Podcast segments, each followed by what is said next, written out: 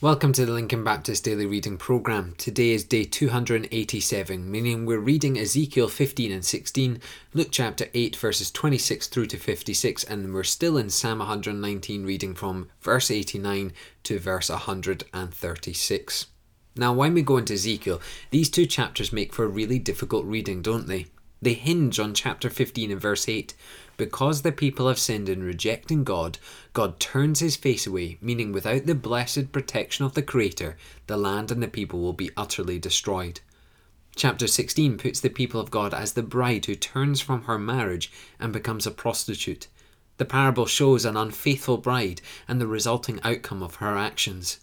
Ezekiel then shows that this is what the people of God are doing. They are turning away from faithfulness and prostituting themselves to the idol worship, to false teaching, and to the sin of their hearts. It really is quite a horrible read, isn't it? Yet, just for a second, imagine what this is like for God to experience, for His creation to reject Him. Is this not what man did to the Son of God? Reject Him and crucify Him? I find myself being led to repentance as I read these two chapters how we have sinned against God, and how we have removed ourselves from His blessing when we reject His beckoning call. We must each come to the Lord in repentance and seek forgiveness. As we go into Luke chapter 8, we go from a tough read to the wonder and majesty of God's power. In today's passage, Jesus heals a demon possessed man, a woman with a blood disease, and a young girl who is seriously sick. In all of these, we have a wonderful display of power. Jesus shows that nothing can overcome him, that disease and demons even obey his commands. I'm particularly drawn to the words of Jesus in these chapters. Declare what God has done for you. Go in peace. Do not fear.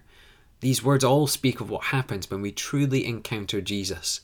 When we repent of the sin we read in Ezekiel, placing our faith in Jesus, we are blessed with a Saviour who is good news, who provides peace, and who is our strength in our time of fear. Compare our chapters in Ezekiel with Luke. What's the difference? Well, majorly the difference is faith. Faith in Jesus leads to blessing. Rejection of Jesus leads to the blessing of God being removed. So, where are you placing your faith right now? Is it in Jesus or is it in some man made thing? Let's now head into Psalm 119. What is the answer to the problem of unfaithfulness in Ezekiel? How do we get blessed and receive our reward of Jesus in Luke 8. We do so through the Word of God. Verse 97 The Word of God is to be our meditation every day. Verse 105 The Word of God will be a light to our path, showing us the way to go. Verse 130 The Word of God will give us understanding and knowledge of truth and evil. The Word of God is the rock solid foundation that we are to secure ourselves to. The people in Ezekiel walked away and found a dreadful outcome. But how are we going to handle God's Word differently? I was challenged today to see the Word of God as my go to thing. Not the second thing in my life, but the first thing in my life that I wake up to. For it shapes our life, it guides our decision making, and it brings us hope each day. Let's pray.